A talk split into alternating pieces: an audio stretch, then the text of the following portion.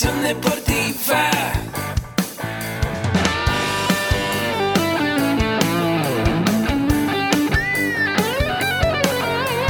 Yo soy Ahmed. Somos guerreros. Hola, bienvenido a la Asociación Mexicana de Educación Deportiva. Soy el doctor David Lezama, presidente de AMED, y es para mí un gusto darte la bienvenida a estos podcasts. Este programa está diseñado para compartir contigo conocimientos de los temas que nos apasionan a todos los que amamos el físico-constructivismo y el fitness y queremos mantener un estilo de vida saludable.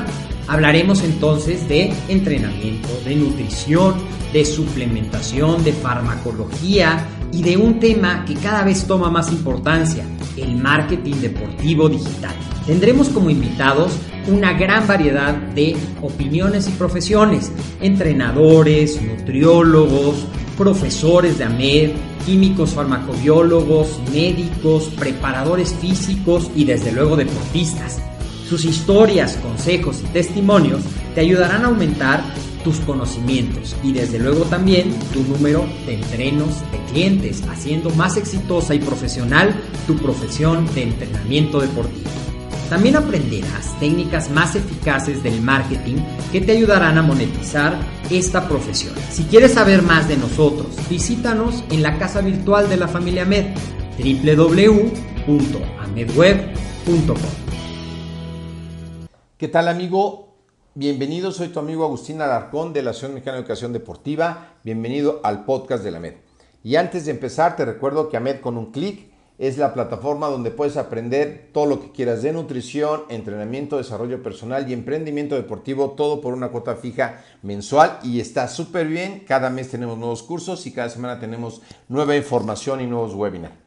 Y bien, al tema del día de hoy vamos a ver las 10 cualidades que tienes que tener para ser un buen entrenador deportivo y también para después con el tiempo poder gestionar un deporte o por qué no tener un puesto gerencial dentro de algún gimnasio o instancia deportiva. Y muchas veces nos hemos escuchado, a lo mejor has escuchado que te tienes que rodear de la gente mejor que tú y así probablemente algún día puedas llegar a ser como ellos. Y ciertamente tú eres el promedio de las seis personas con las que tú te juntas. Checa más o menos los datos con la gente que tú te juntas y verás que vas a ganar más o menos el sueldo de esos seis. Así que si empiezas a cambiar, en mi opinión, las amistades por gente que puedas aprender de ellos y puedas hacer algo más y trabajar en equipo con ellos, bueno, pues va a ser una manera de volverte experto en el tema. La manera de, de poderlo hacer es asistir a eventos o escuchar podcasts o leer libros de esas personas que tú admiras y quisieras ser como ellos y vamos a lograr así todos los objetivos que nosotros nos marquemos. Así que una buena persona en la administración deportiva no solo debe de contar con la mejor formación académica que podamos eh, haber tenido y toda la teoría que podamos haber tenido, sino también es muy importante hoy día tener cualidades que van mucho más allá de la experiencia y solo la formación.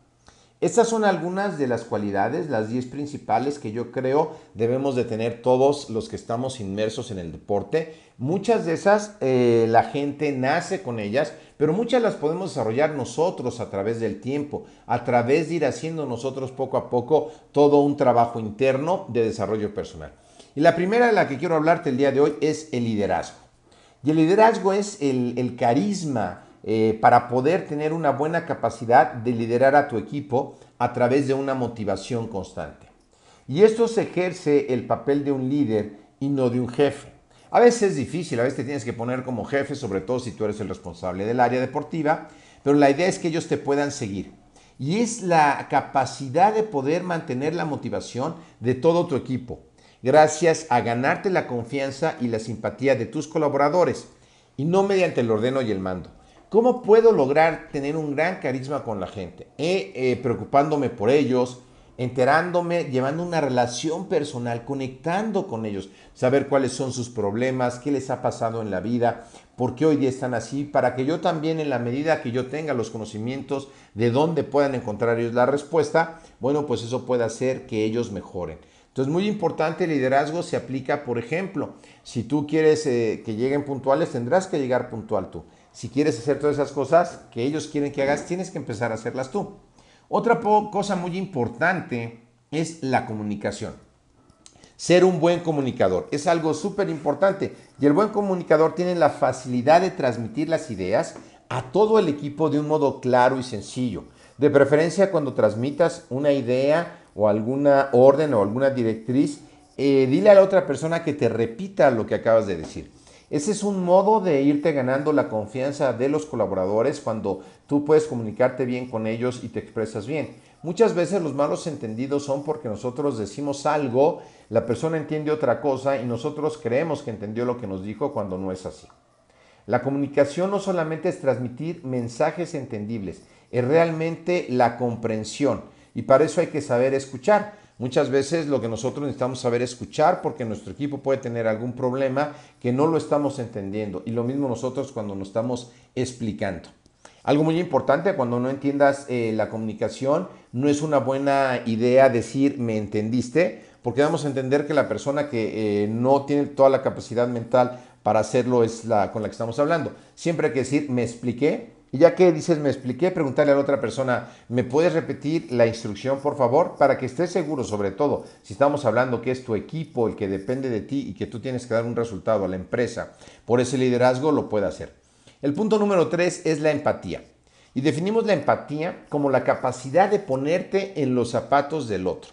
Muchas veces para nosotros eso es difícil, pero eh, si tú realmente te pones, eh, vamos a hablar de algún futbolista, ¿no? Si tú fueras un futbolista mundial eh, muy famoso, en el caso de México hablemos del Chicharito.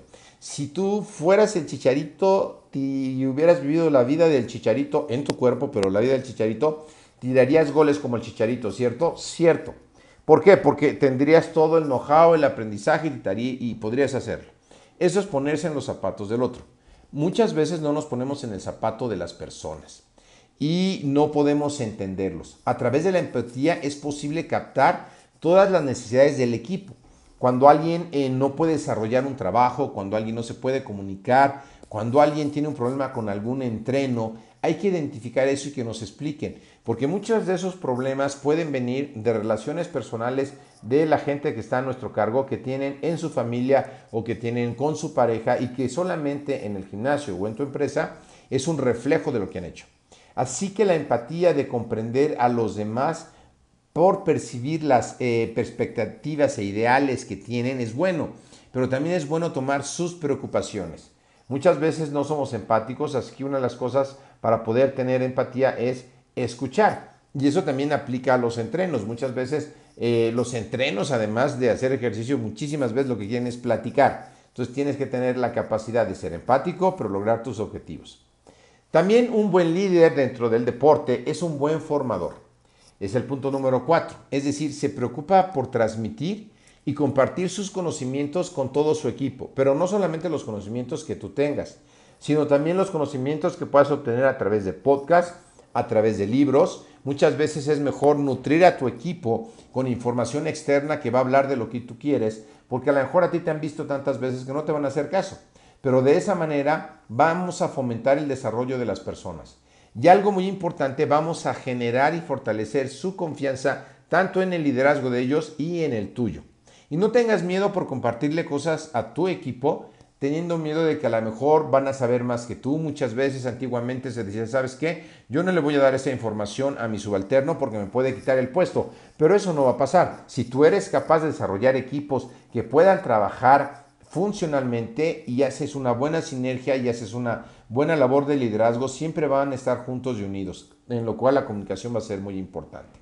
Así que el ser formador es no solamente limitarte a compartir conocimientos teóricos o académicos, sino también aprender a través de otras personas y otros libros y hablar sobre esos temas. En especial lo que hacemos nosotros aquí en la MEDA, hacemos una junta los lunes donde hablamos no solo de deporte, sino liderazgo, desarrollo personal, atención al cliente y entre todos nos damos una retroalimentación de cómo podemos mejorar día a día para poder lograr mejores resultados. El punto número 5 sería el crecimiento. Y un buen entrenador debe ser capaz de aprender de su propia experiencia y evolucionar con cada problema que se le presenta. Muchas veces tenemos algún problema en el gimnasio, algún problema con algún cliente y eso no lo vamos y lo vaciamos en un proceso, lo cual es muy importante. para que quede el proceso de, se presentó este problema con el cliente o el entreno, el entreno no usó bien la caminadora o se le contestó de una manera inadecuada y entonces haces un proceso. Y va a ser una parte muy importante que con el crecimiento aprendas de tu experiencia y de la de los demás. De esa manera, la capacidad de resolver los problemas va a ser mucho mayor y van a estar resueltos de una manera más efectiva y eficiente. El punto número 6 es el trabajo en equipo. Y el trabajo en equipo no solamente se trata de dirigir, se trata de colaborar, de darles las herramientas para que puedan ellos hacer su trabajo o decirles dónde buscar las herramientas para que ellos hagan su trabajo. Somos parte de un equipo, si bien es cierto que si tú eres el líder eh, de este equipo y tienes que delegar las tareas y responsabilidades, tienes que seguirlo a través de una programación, una hoja de Excel, para que tengan plazos de eh, inicio y plazos de entrega dónde pueden encontrar en, la información, qué es lo que se espera de ellos a través de esto y cómo van a ser sus colaboradores y cómo se van a poder poner de acuerdo para que la meta se lleve a cabo. Por ejemplo, puedes trabajar con tu equipo que la meta de este mes es tener cierto número de nuevos entrenos o nuevas membresías. Bueno, ¿cómo se va a llevar a cabo? ¿Quién lo va a hacer? ¿Cómo vamos a repartir ese trabajo en equipo para que esa meta se logre? El punto número 7 que es también muy importante, es la negociación. El saber negociar es una parte súper importante hoy día. Un buen entrenador, un buen gestor deportivo debe tener una gran capacidad de llegar a acuerdos para todos los responsables o todos los implicados en la negociación. Y esto se basa en una relación de ganar-ganar. No solamente ver tú qué beneficios vas a tener, sino también ver qué beneficios podemos aportar entre, entre las dos partes o tres partes o más partes para que todos ganemos. Algo que es eh, importante hoy día es que tú tengas a tu equipo a través de comisiones sobre las ventas, porque hoy día todo el mundo estamos trabajando sobre resultados, si bien es cierto los sueldos no son los mejores, bueno, sobre los resultados pueden ser mejor. Y esto te va a permitir alcanzar los objetivos establecidos negociando el win-to-win, -win, que dirían en inglés que es el ganar-ganar, y es solucionar los problemas ¿Qué pasa cuando tú le pagas bien a una persona? Va a solucionar sus problemas que tenga en su casa de manutención y etcétera. Con un entreno, con un buen entrenamiento, le vas a solucionar los problemas que tiene para lograr una mejor figura o prevenir enfermedades. Entonces, una buena negociación consiste en que tú estés solucionando la mayor cantidad de problemas de esa persona y que esa persona sienta que el valor percibido que está obteniendo contigo sea mayor de lo que está pagando. Eso sería lo ideal de este punto número 7. El punto número 8 es ser creativo. Y bueno, a lo mejor entonces, bueno, ser creativo como eh, una agencia de publicidad. Eh, pues no exactamente, pero sí. Se trata de tener nuevas ideas, nuevas innovadoras, cómo retengo al cliente, eh, cómo hay nuevas oportunidades de entrenamiento, cómo puedo mezclar los entrenamientos para que mi entreno no se aburra y decida irse. Hoy día con el entrenamiento funcional yo puedo crear junto con esa metodología y otra metodología de entrenamiento, pues que en mi gimnasio puedan pasársela súper bien. Si es gente de la tercera edad, a lo mejor puedo generar competencias caminando, con pelotas medicinales, desarrollando al máximo eh, la creatividad para que estas personas puedan pasársela súper bien en mi entrenamiento o en tu gimnasio y puedas obtener tú los beneficios para ambas partes. Entonces, un buen entrenador deportivo tiene la creatividad de buscar nuevas alternativas y redefinir los retos, no les vamos a llamar problemas, los retos o situaciones para poder ir y mejorar. Hoy día, más que nunca, estamos en la industria de la salud y bienestar que está creciendo a pasos agigantados. Y es muy importante que nosotros tengamos conciencia de que si damos mayor valor y somos creativos en nuevas maneras de atraer a la gente, que se quede la gente con nosotros, bueno, pues vamos a tener mayor resultado. Y si trabajamos para una empresa, esa empresa va a querer tenernos más tiempo. El punto nueve es la flexibilidad. Y aquí el entrenador tiene que eh, adaptarse al cambio. Ahorita que en el punto anterior hablamos del entrenamiento funcional, bueno, hace algunos años no existía y solamente existía el entrenamiento con pesas, tres series de 10 y hemos visto que muchísima gente eh, hoy día le gusta el entrenamiento funcional porque es muy variado, no es aburrido, haces equipo, hablas con la gente y a la gente le gusta ser muy sociable. Así que eh, sé flexible ante el cambio, no te cierres en un cuadrado, aprovecha nuevas oportunidades que está viendo dentro del mercado deportivo, conéctate con un canal de información, yo te aconsejo que si es la primera vez que escuchas este podcast de la MED, te inscribas porque vas a tener información constante y a la mano de todas estas cosas, ¿ok? Tienes que ser flexible en la habilidad para poder eh, ver nuevas situaciones, nuevas metodologías de entrenamiento o, por qué no, diseñar la tuya propia o la de tu empresa. Y el punto 10 de liderazgo sería la ética. Todo entrenador deportivo tiene que tener una buena ética. Debe ser íntegra y coherente. Y te voy a dar un ejemplo que escuchaba yo de un orador eh, japonés que decía la diferencia entre una persona eh, honesta e íntegra.